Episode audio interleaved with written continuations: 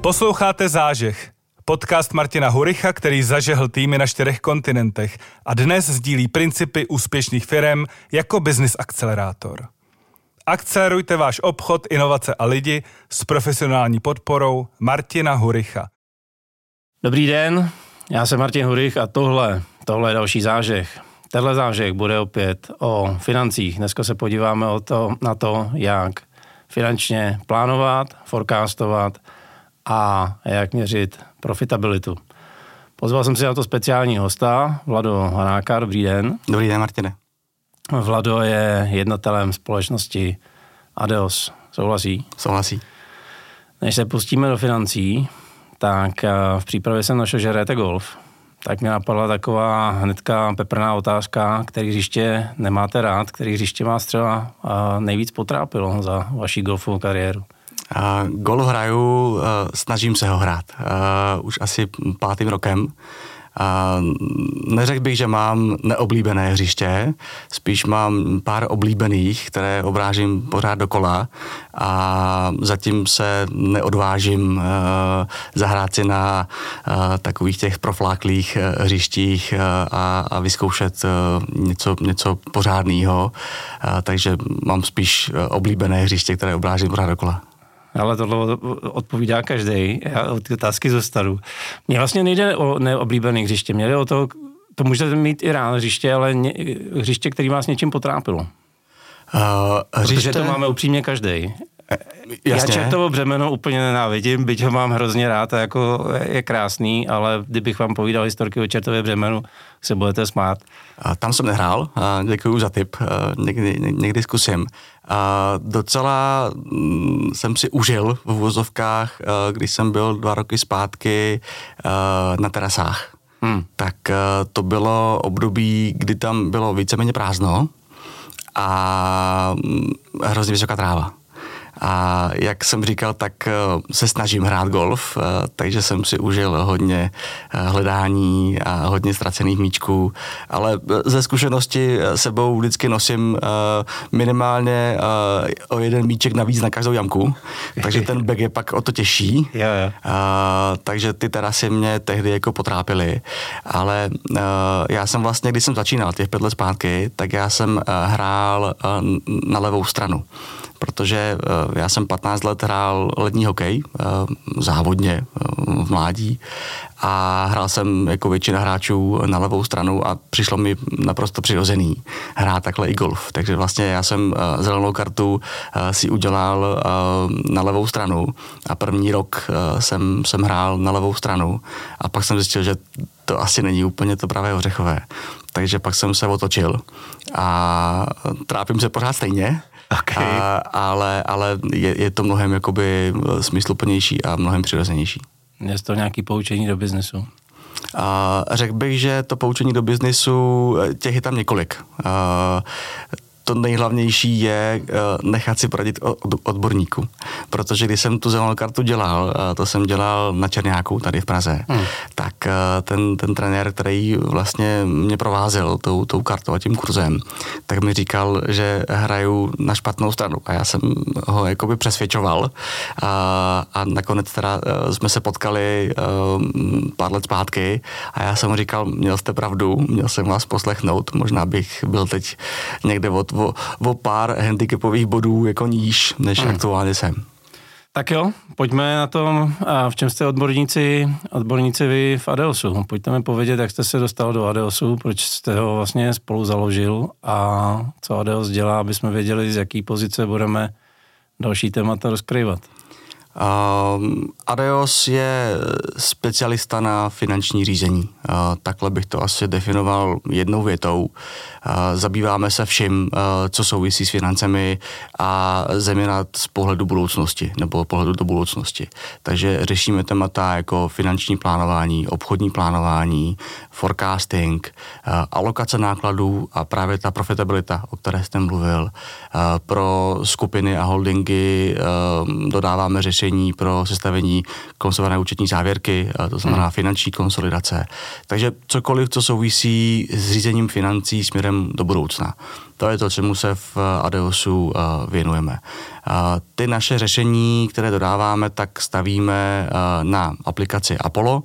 Aplikace Apollo je v podstatě standardizované řešení, které je postavené na platformě IBM, a má v sobě různé moduly, které právě pokrývají konkrétní části toho finančního plánu nebo, nebo třeba z forecastu. Takže finanční plán jako takový, obchodní plán, plán provozních nákladů, plán osobních nákladů, třeba z ty alokace a profitabilita, simulace a tak dále.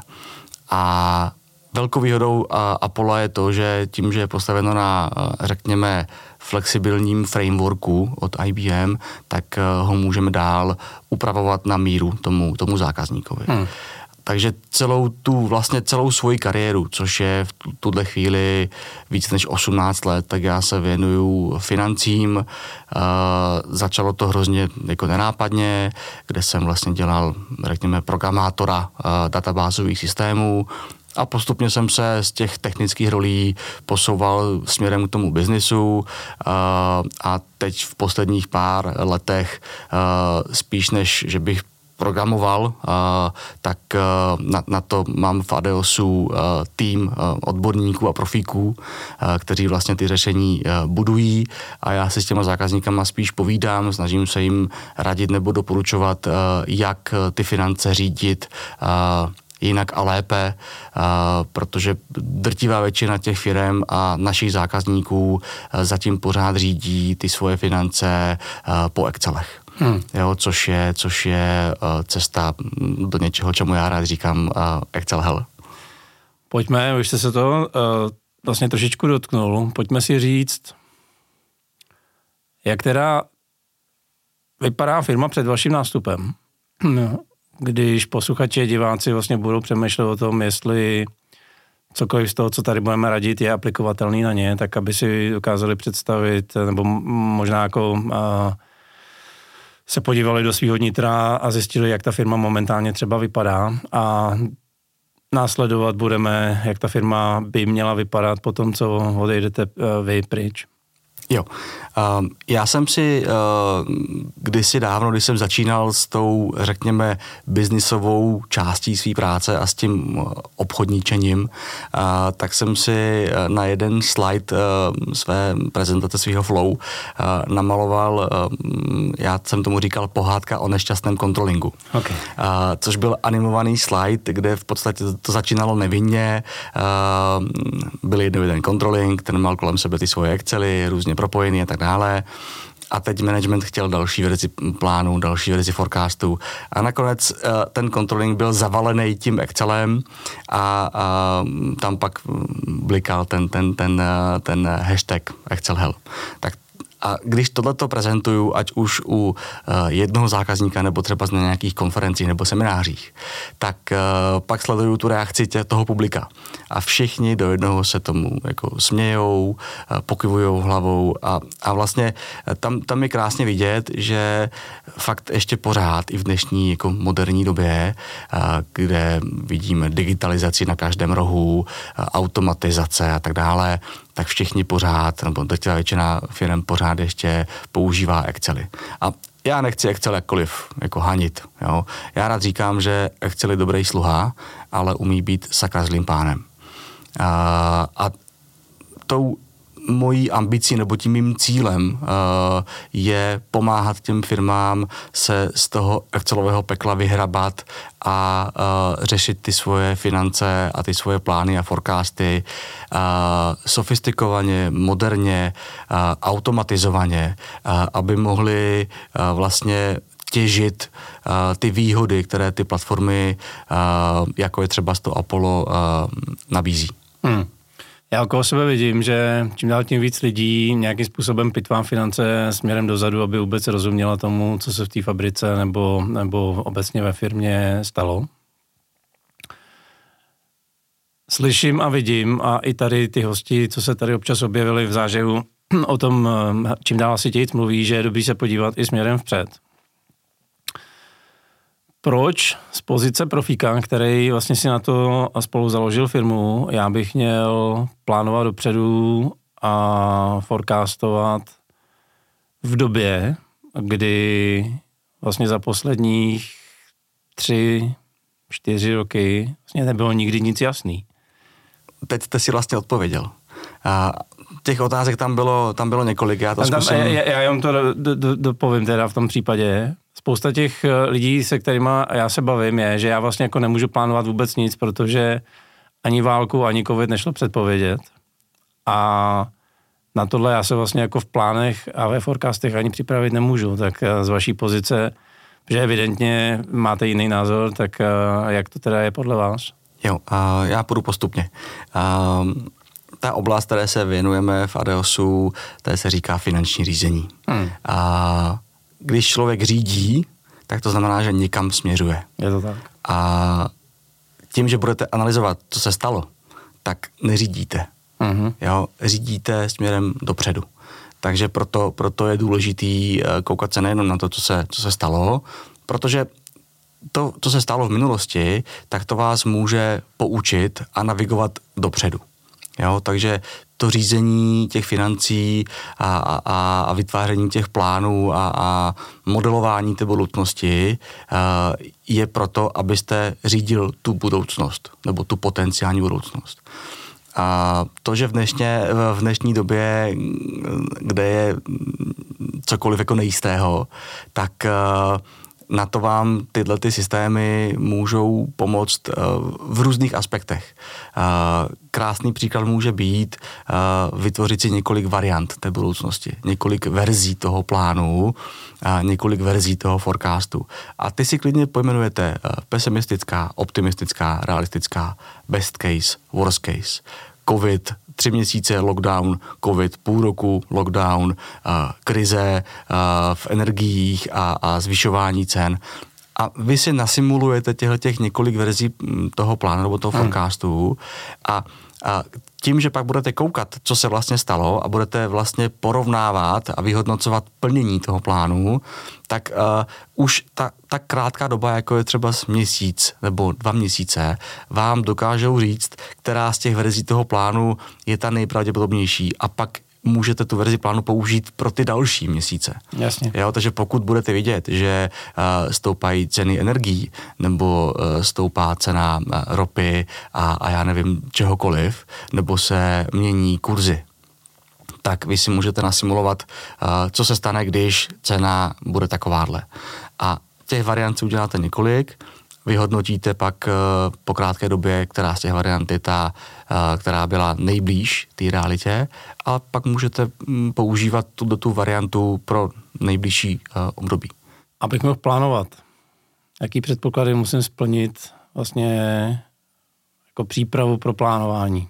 Jak musím mít data a firmu strukturovanou, abych vůbec mohl nějak smysluplně plánovat. Protože asi není smyslem vzít si uh, skleněnou kouli, nebo jeden z hostů tady říkal použít uh, fenestrační metodu, kouknout krz fenster a udělat si plán. Uh, předpokládám, že teda mluvíme o něčem sofistikovanějším. Tak, tak. Fenestrální metoda je velmi oblíbená u našich zákazníků. Potkávám se s ní taky hodně často. Uh, co musíte splnit pro to, nebo jak řídit ty finance, co musíte jakoby mít. A úplně stejně jako když eh, někam cestujete autem, tak víte ten cíl znáte cíl, kam jedete a ten cíl zadáváte do té navigace třeba. Tak úplně stejně se vlastně ty finance vlastně a to řízení té budoucnosti eh, odpichuje od toho, eh, že vy musíte vědět, kam chcete tu, tu firmu jakoby dovést. Jaký je váš cíl. Ať už z pohledu zisku nebo z pohledu počtu zákazníků, eh, objemy, jakýkoliv cíl, který vám vlastně ukáže ten směr té firmy, tak to je číslo jedna. Jo? Bez těch cílů a je jedno, jestli to je cíl, který chcete dosáhnout za pět let nebo za deset let. Jo? Měl jsem zákazníka, který si třeba stanovoval cíle 20 let dopředu. A což je zajímavé, ale prostě mm, ten, ten, ta, ta, ta myšlenka je mít ten cíl.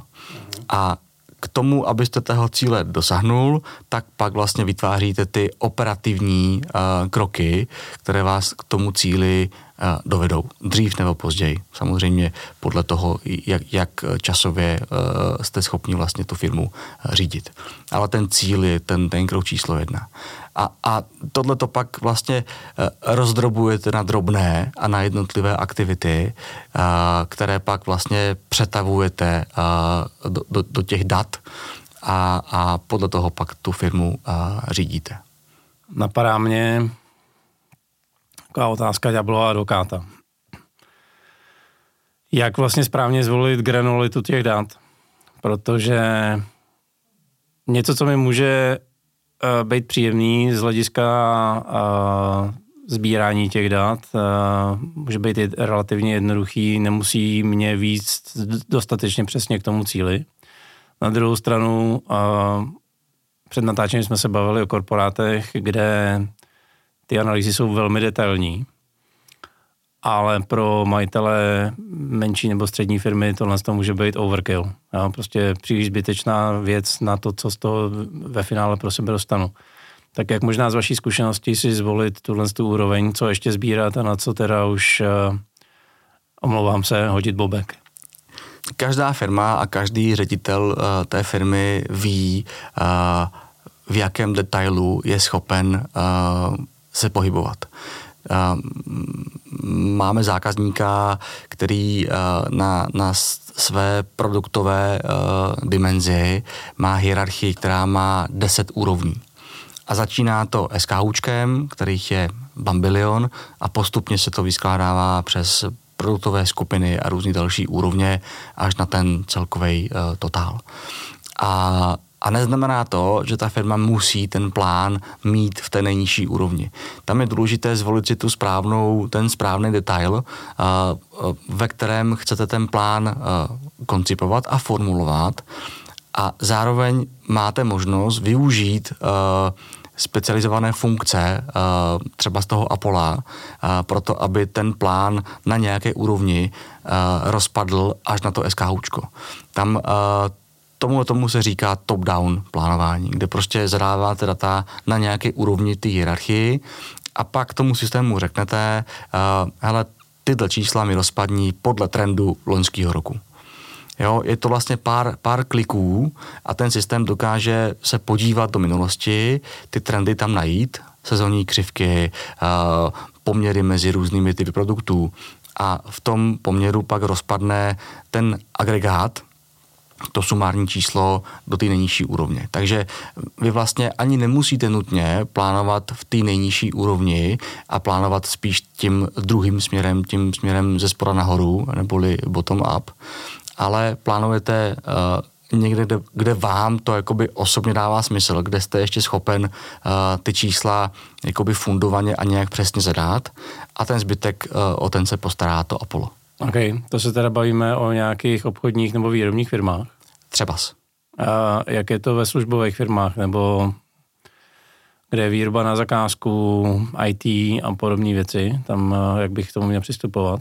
Uh, úplně stejně, jak se plánuje uh, prodej produktů v retailu, v FMCG nebo třeba v e-commerce, tak vlastně pro službové firmy je vlastně jejich produktem ta jejich služba. A pokud to je třeba IT firma, která dělá IT projekty, tak vlastně i ten IT projekt je definovaný uh, v čase, uh, v rozpočtu a v nějakém detailu uh, zdroje, nějaký operativní náklady, nějaký klidně investiční náklady a odpisy s tím související. Takže vy jste schopen pak vlastně ten projekt, který můžete brát jako produkt, rozpadnout a rozbetlovat ještě na větší detail a naplánovat si ten projekt tak, abyste dokázal řídit nejenom ten projekt, v čase, v rozpočtu, ve zdrojích, ale aby se vám pak to číslo za celý projekt vlastně propagovalo do toho finančního plánu. Takže tam je pak jenom otázka toho detailu a, a toho procesu.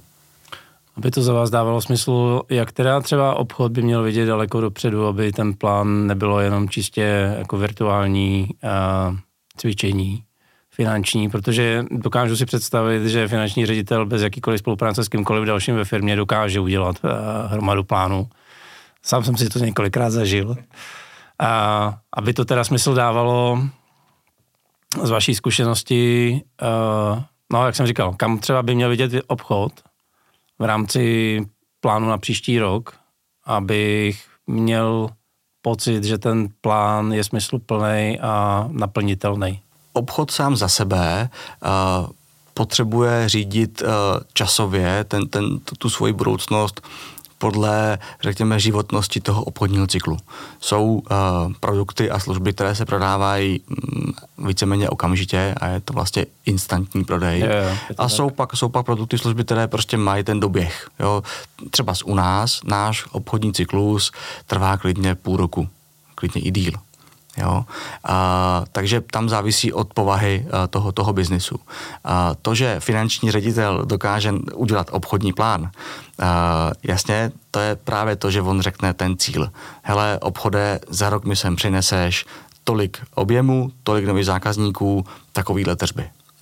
A ten obchod si to pak rozbetluje na tu operativní úroveň podle životnosti a obchodního cyklu a klidně si může udělat zase víc variant toho plánu a uh, klidně si i dopočítávat uh, na denní bázi v extrému. My jsme schopni do toho Apola uh, cpát uh, obchodní výsledky a klidně i finanční čísla na denní bázi, klidně každou, každou noc v podstatě. Takže ten obchodník ráno přichází do práce, má v mailu report, který mu ukazuje, hele, takovýhle je tvůj cíl na tenhle měsíc, na tenhle kvartál, na tenhle rok, tohle to už jsi obchodoval od prvního v měsíci do teď, tolik ještě musíš obchodovat, aby si naplnil ten měsíční plán, kvartální plán, roční plán. Takže dopočítáváme pak nejenom uh, ty um, takzvané year to date uh, informace, ale třeba year to go nebo month to go. Aby ten obchodník viděl, kolik toho ještě musí od, odmakat, hmm. aby, aby uh, prodal a naplnil uh, ty svoje, ty svoje uh, cíle. A dáváme mu třeba k dispozici i nástroje, aby si dokázal uh, najít motivační faktory pro svého zákazníka. Krásný příklad může být z FMCG, kdy prostě obchodník přijde za tím zákazníkem a řekne mu, hele, tady když nakoupíš o nevím, dva kartony víc, tak se dostaneš na, na lepší úroveň slevy, máš lepší kondice, tím pádem ty nakoupíš víc, tebe to stojí míň a já si prostě splním třeba ty, ty, ty, svoje, ty svoje cíle takže je to win-win v podstatě. A tohle to v tom Excelu jako uděláte hrozně složitě. Zatímco uh, třeba v tom Apollu je to otázka pár kliknutí nebo potažení myší. Tomu rozumím. Já se vrátím ještě o krok zpátky, i když teďka si úplně nejsem jistý, jestli už nejdeme uh, trochu mimo to, co děláte, tak se spíš zeptám na to, co třeba vidíte u vašich zákazníků. Já jsem se historicky a vlastně i u, u svých aktuálních klientů setkávám s dvouma přístupama, jak vlastně dělat forecast na, řekněme, třeba nejbližší rok. Ten první přístup je typický a právě jsme ho popsali. Finanční ředitel řekne obchodu, co má obchod přinést. A což z, z mý zkušenosti, pokud ten obchod to není schopen přinést, a tržní pozice, a situace na trhu a tak dále a tak dále, tak vlastně velmi rychle vede k totální neangažovanosti lidí, protože oni vědí, že cíl je nesplnitelný a na lízátka si nešáhnou. Druhý přístup je výrazně kapitalističtější a říká obchodu, co jsi schopný přinést a podle toho škrtá vlastně náklady ve firmě a, zdroje adekvátní tomu, co teda ta firma je schopná do trhu dostat. Možná by mě zajímalo, co je pro vás uh, v Adeosu lepší přístup, a co vidíte, že se na trhu eh, mezi těma vašima zákazníkama víc používá? my jsme schopni se adaptovat na ty potřeby toho zákazníka. Jasně. Takže uh, spíš se snažíme poslouchat toho zákazníka a vnímat jeho potřeby. Tak jak to vnímá Vlado, mě spíš zajímá teďka. A... Jak Vlado plánuje vlastní firmu? můj, můj pohled na, na obchod uh, je takový, že já potřebuju vidět, jaký je potenciál na trhu. Jasně. Jo, to znamená takový ten typický přístup, podívám se, uh, máme zákazníka z FMCG, kolik podobných firm v FMCG v Čechách, na Slovensku se pohybuje, uh, protože velmi pravděpodobně budou řešit to samé. A pak je to obchodní čina, kde prostě je, je potřeba uh, zahřát ten kontakt, zažehnout ten potenciál a pracovat s tím zákazníkem a vysvětlovat mu, jaký benefity z toho řešení uh, může, může mít a, a klidně i uh, použít uh, argumenty, které jsem onedá zaslech přímo od zákazníka, který mi říká, hele, naše konkurence má takovýhle sofistikované řešení a hrozně jim to pomohlo a, a předhání nás, jsou prostě lepší, mají, mají, mají uh, větší market share, uh, já to potřebuju taky. Jo, takže i tohle to je pro mě pak prodejní argument, proč uh, by taková firma měla použít uh, takovýhle software, jako je třeba z uh, Apollo.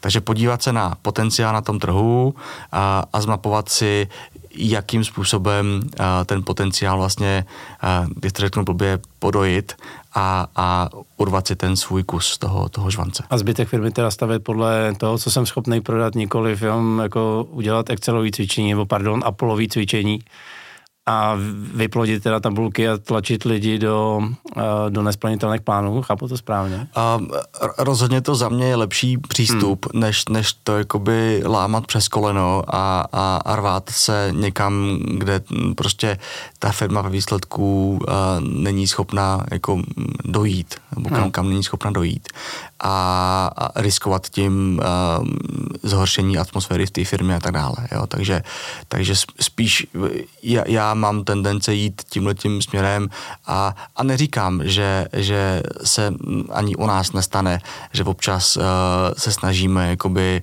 uh, jezdit na, na, na, na více koních zároveň, ale pořád je potřeba to manažovat tak, aby to dopadlo eh, v čase a v kvalitě. Jo, to, to, na čem si já zakládám, je, aby ty naše služby uh, splňovaly uh, ty, ty klíčové argumenty a to je, uh, to je ta kvalita a čas ty dodávky. Jo, to jsou, to jsou pro mě, pro mě dva, dva klíčové aspekty toho projektu. Samozřejmě ideálně v rozpočtu, který si se zákazníkem domluvíme. Mě u vás zaujala významně ještě jedna velká věc, když teda teďka necháme trochu forecasting stranou, řízení profitability. A podle mě je extrémně důležitá věc. Pojďte nám možná říct, jak v Adeosu na tohle celou věc koukáte a jak teda mám zase znova mít připravený data, abych vůbec o něčem, jako je řízení profitability třeba na úrovni služby nebo výrobku vůbec mohl uvažovat souhlasím s tím, uh, že řídit profitabilitu uh, je, je naprosto stěžení v té uh, celé smyčce řízení financí ve firmách, protože proto, abyste byli jako firma uh, úspěšný, tak potřebujete uh, vydělávat na svých produktech, na svých službách a koukat se na to uh, nejenom z pohledu těch produktů a služeb, ale i přes zákazníky. Jo? Uh, tyhle ty aspekty jsou uh, hodně důležité v té rychloobrátce nebo třeba si v tom e-commerce, kde uh, ta firma potřebuje sledovat, uh, na čem a na kom vydělává nejvíc. Jo, přeci jenom jsme, uh, jsme uh, v kapitalistickém uh, světě a každý jeden podnikatel podniká proto, aby vydělal. Takže potřebuje vědět, na čem vydělává nejvíc a, a podle toho pak orientovat ten svůj fokus. Takže řídit profitabilitu vlastně znamená zjistit uh, uh, tu výnosnost, to znamená uh, dokázat uh, danému produktu, službě, zákazníkovi, kanálu přiřadit výnosy i náklady. Uh, což z části je jako jasné propojení, protože vy máte fakturu od zákazníka, kde si kupuje ten váš produkt, takže tam máte prostě výnos na tom produktu. A máte fakturu od vašeho dodavatele, který vám udělá nějaký marketing na ten produkt, takže máte náklad na ten produkt. Ale pak tam je spousta režijních nákladů, které nejdou přímo a jednoduše přiřadit tomu produktu nebo tomu kanálu. Takže pak potřebujete vzít eh, ten balík těch nákladů a rozalokovat, rozprostřít a rozdělit ty náklady na ty produkty nebo na ty zákazníky nebo na ty kanály. A než se dostaneme k tomu, eh, jak se to dá udělat, tak jenom podotknu, vy tady řešíte, nebo řešíte, několikrát jste zmínil uh, rychloobrátkový zboží a e-commerce. Já jenom podotknu, že vlastně úplně stejné principy fungují na úrovni třeba fabriky Rozhodně. Jo, jo, aby, protože ta moje skupina uh, je spíš tohle z toho uh, části spektra, z téhle části spektra, tak aby uh, jsme nezavdali domněnku, že vlastně tohle, to, co si teďka budeme povídat, není aplikovatelný do týmí bubliny. Rozhodně, rozhodně. Uh, um, ono se to nejlíp uh, vysvětluje na takhle jednoduchých příkladech, ale jo, jo. Uh, přesně jak říkáte, uh, výrobní fabriky uh, to samý, protože i, i ta fabrika, která vyrábí nějaký produkt, tak spotřebovává nějakou energii. Jo? Má výrobní halu, hmm. výrobní linky, ta linka má nějakou spotřebu a, a nejste schopen uh, takhle jednoduše říct, že tahle faktura od dodavatele yeah. uh, elektriky uh, patří tomu produktu. Takže úplně stejně jako rozalokujeme uh, náklady na pronájem kanceláří, uh, tak rozalokujeme náklady třeba na, na energii. Jo. A teď se dostáváme k tomu jak, protože já se právě v, některý, v některých výrobních firmách potkávám s tím, my nejsme schopní říct uh, detailně marži, protože právě nejsme schopní rozalokovat tyhle ty náklady a my vlastně nejsme schopní říct, který zákazník nám vydělává a který nám prodělává právě pro tohle. Tak pojďte nám říct teda, jak to rozbetlovat a až do posledního halíře, abychom teda mohli tyhle ty analýzy udělat a říct, eh, tenhle zákazník eh, je pro nás superstar, tady tomu zákazníkovi musíme o 20% zdražit, aby jsme se vůbec udrželi nad vodou. Jo, jo. Tohle má dva aspekty. Eh, ten první aspekt je za mě ten jednodušší a to je to technické řešení, protože hmm. to technické řešení vám pomůže rozalokovat to automatizovaně to důležitější a to těžší je ta metodická stránka věci, kde prostě vy musíte říct, jaký typ nákladů rozalokujete jakým alokačním klíčem, tak aby to skončilo na tom daném produktu. Jo? A tohle to jsou uh, let, kdy sáhodlouhé a nekonečné diskuze s tím zákazníkem, kdy vlastně biznisově a metodicky řešíme, jaký typ nákladů rozalokovat jakým alokačním klíčem, tak aby to bylo čo, co, co nejpřesnější. Můžeme si teda říct nějaké příklady? A, Třeba energie ve výrobě? Uh, určitě. Uh, když vyrábíte nějaký produkt, tak uh, obvykle ten produkt se stává z různých materiálů. Jo? Takže máte bill of material, neboli BOMy. A vy víte, že ten daný materiál stojí nějakou kačku. Takže ten náklad na nákup toho materiálu, té suroviny, dokážete přiřadit přímo. A, takže takhle máte BOM, kde máte jednotlivý, uh, jednotkový ceny, sestavíte si materiálové náklady. A pak víte, že ten produkt, uh, aby byl na konci ty linky hotový, tak musí projít takovou a takovou linkou, musí tam být takový takový odborník a víte, že uh, hodina provozu té linky stojí X. Zároveň víte, že za hodinu provozu vyrobíte 100 kusů toho produktu na ty lince. Takže tam pak používáte tyhle ty jakoby relativně jednoduché myšlenky a na konci toho vám vyleze uh, jasná vlastně zpráva o tom, uh, že pro rozalokaci energií je potřeba použít uh, třeba z kapacitu uh, té výrobní linky. Jo? A teď si vemte, že těch závodů výrobních máte pět, 10. Každá linka má, každý závod má jiné linky, to znamená, každý ty produktů se vyrábí jenom někde a tohleto dostat do Excelu je prostě uh, složité. A, a když na to máte tu platformu, která vám s tím dokáže pomoct, tak vy se vlastně můžete soustředit jednak na to, nastavit to přesně a pak vlastně ten uživatel, ten, ten metodik uh, vybírá pro danou skupinu uh, nákladů daný alokační klíč a pak může relativně rychle konzumovat ten výstup uh, z, toho, z té alokace a, a tu firmu řídit. Jo, takže ne, nemusí uh, čekat, až se mu něco spočte přes noc, uh, přes víkend a tak dále. Tohle uh, si myslím, že pro spoustu lidí je pochopitelná část. Uh, co s ředitelem, marketingem, obchodníkem a učením oddělením? Já to vnímám tak, že uh, každá firma má to svoje nosné oddělení uh, a nosnou část uh, uh, produktivní nebo produkční, která vlastně ty firmy vydělává peníze. A účetní, marketing a teď, aby někoho neurazil, jsou podpůrná oddělení, které pomáhají té firmě, ať už dovnitř, anebo ven.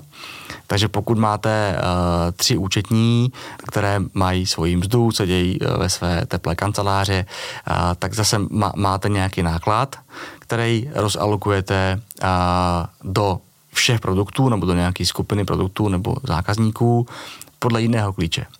Takže tady můžeme klidně mluvit o alokačním klíči počet metrů čtverečních kanceláří, ve které sedí. Jo? Nebo telefony, které používají tam se dá vymyslet uh, takováhle zase skupina uh, podpůrných klíčů, uh, podle kterých můžete uh, ty náklady uh, tohoto režijního typu rozalokovat. Co jsme pominuli? co jsme pominuli, spousty věcí. A, protože takhle obvykle můžeme um, povídat hodiny a hodiny. Jo? Já mám tendence se uh, zakecávat, rozpovídávat, takže uh, moje obchodní prezentace u zákazníků většinou přetahujem a, a obvykle nás vyhazují ze sedaček. Okay. Takže uh, já jsem o tom, uh, já jsem o tom schopen uh, a ochoten mluvit hodiny a hodiny, protože mě ta oblast hrozně baví a dává mi, dává mi hrozně velký smysl dělat to, co děláme, uh, protože na konci, když ten projekt eh, do, dokončíme a, a Apollo dodáme tomu zákazníkovi, který ho začne používat, tak když vidíte jakoby uh, ty úsměvy nebo, nebo jak jsou schopni ti lidi uh, čerpat ty benefity a jak jim to pomáhá, tak to, to je hrozně příjemný. A pak je hrozně fajn, když jedu po dálnici a vidím nějaký logo na nějaký billboardu a říkám si, jo, tak tady, tady prostě mají Apollo, používají ho, jsou s tím hrozně spokojeni a pak za náma sami přicházejí s dalšími náměty, hele, a neumělo by to Apollo ještě tohle? Hmm. Ještě bychom tam potřebovali tohle. Já se vrátím o krok, eh, o krok zpátky. Mám teda rozbetlované náklady. Eh, co s tím dál? Pořád se bavíme o řízení profitability, rozbetlování nákladů eh, je jenom první krok, tak co vlastně s touhle s tou analýzou dál, abych opravdu začal řídit profitabilitu na položce, na zakázce, na čemkoliv chci? V momentě, kdy máte rozalokovaný výnosy i náklady, tak máte vlastně uh, účelovou výsledovku uh, v, tom, v tom největším detailu po produktech a po, po zákaznicích třeba. A tahle ta smyčka je vlastně nekonečná. Vy vlastně tenhle ten proces opakujete pořád dokola na pravidelné bázi. A to, co s tím jde pak dělat dál, jsou nějaký simulace a votiv analýzy, kde vlastně vy máte uh, alokaci a profitabilitu a tu účelovou výsledovku za uh, období, které už se stalo, máte ho za období, které, které bude a můžete si hrát pak s nějakými parametry a, a simulovat si různé varianty. Co se stane, když klesne koruna vůči dolaru, vůči euru? Co se stane, když náhodou uh, stoupne cena uh, energií a tak dále. Takže to, že vlastně uh, ten, ten proces toho plánu nebo forecastu dotáhnete do té uh, podoby účelové výsledovky po produktech a zákaznících, takže vlastně máte čistou marži produkt zákazník měsíc nebo týden, tak to je vlastně ten, ten první krok. Ale vy, vy pak podle toho potřebujete řídit uh, tu, tu, tu krátkodobou minimálně budoucnost, protože pak vidíte, že uh, z obchodního plánu je vidět, že uh, nějaký zákazník neodebral tolik produktů, které, které vlastně chtěl, které si obchodní myslel, že mu prodají. Takže je potřeba vlastně otočit to kormidlo a podívat se na to, který zákazník naopak třeba přečerpává a objednává víc a zaměřit se na něj. Takže to je pak jakoby nekonečný cyklus toho, toho řízení a toho kormidlování uh, tou, tou lodí, tou firmou uh, podle toho, uh, co jsme si naplánovali, naforecastovali, jaká je realita a co s tím, abychom dosahli třeba z toho ročního cíle. Hmm. Asi poslední otázka. Tohle je pro spoustu lidí hudba z Marzu. Co by mě mělo přesvědčit, abych do toho šel? Já si myslím, že uh, těch argumentů, proč uh, ty firmy do toho chtějí jít, je, je mnoho. Každá firma má ty, ty, ty, ty svoje, ať tak už pojďte, jsou... Pardon, tak pojďte tady do závěru uh, dílu říct pět nejdůležitějších. A jeden důležitý aspekt je, uh, jsou technické limity uh, Excelu, kdy už prostě Excel technicky uh, nestačí. Druhý uh, aspekt může být, kdy ta firma vidí, že to, jak si naplánuje něco, tak se jí nedaří vlastně plnit a ta realita je úplně jiná a je potřeba změnit vlastně přístup k tomu plánování. Pak bych určitě zmínil to, že pokud ta firma má potřebu a má chuť expandovat, nějak se rozvíjet a rozšiřovat svoje pole působnosti, tak vlastně potřebuje eh, víc obchodníků, víc výrobních linek a tak dále a to už do toho Excelu tak jakoby úplně nenacpete. Jo. A těch, těch, těch eh, důvodů eh, bychom mohli vymyslet eh, mnoho a pak jsou specifické důvody pro dané, dané segmenty nebo dané oblasti. Když budeme teda mluvit o té o výrobě, tak je to třeba ta, ta délka toho cyklu, jak dlouho ty firmě vůbec trvá, než dostane výstupy, aby podle nich mohla řídit. Pač se stává, že ty výstupy ten ředitel dostane jako je pozdě takže už, už s tím jakoby nic neudělá, hmm. protože to trvalo příliš dlouho. Příliš dlouho čekal na ty výstupy. A poslední, poslední otázka, teda jak se vás poslouchá, mě napadlo, o jaký velikosti firmy vlastně tohle, co si tady povídáme, dává smysl. Zase uh, už jsme tady jednou říkali, aby to nebyl overkill, to znamená z vaší zkušenosti, pro jaký uh, velikosti firm tohle, co jsme si tady popsali, už je smysluplná věc? Uh, Řekl bych, že uh, velikost firmy uh, z pohledu počtu zaměstnanců nebo po, podle obratu není ten klíčový jakoby, uh, faktor, řekněme. Ale samozřejmě jsou firmy, kde ten proces je jednoduchý a ten Excel jim jako skutečně stačí. Jo? A řekl bych, že v tom, v tom korporátním světě to, to je bez debaty, ale i v tom SMIčku, i u, i u těch malých a středních podniků to, to dává smysl. Takže já bych jakoby nechtěl chtěl říkat, pokud má ta firma méně než uh, 10 zaměstnanců, tak to nedělejte, protože i s jedním člověkem to Apollo dokáže jakoby, udělat jako spousty, muziky. A to samý i z pohledu obratu, protože jasně, pokud má ta firma obrat 100 milionů, má nějaký profit, nějaký zisk, tak nemusí, může mít pocit, že není schopná ufinancovat to. Jo? Tady máme uh, v tom Apollu, uh, řekněme, balíčky pro, pro eh, SME segment, kde jsme schopni mnohem efektivněji tu cenovku jakoby sestavit ve srovnání s těmi, s těmi obřími korporácemi. Děkuji za rozhovor. Taky děkuji, Martine. Díky moc. Tak, to byla diskuze na téma finance s Vladem. Pokud jsme vás zaujali a pokud momentálně přemýšlíte, co s financema, s jejich řízením a forecastováním dál, tak jsme svoji práci udělali dobře.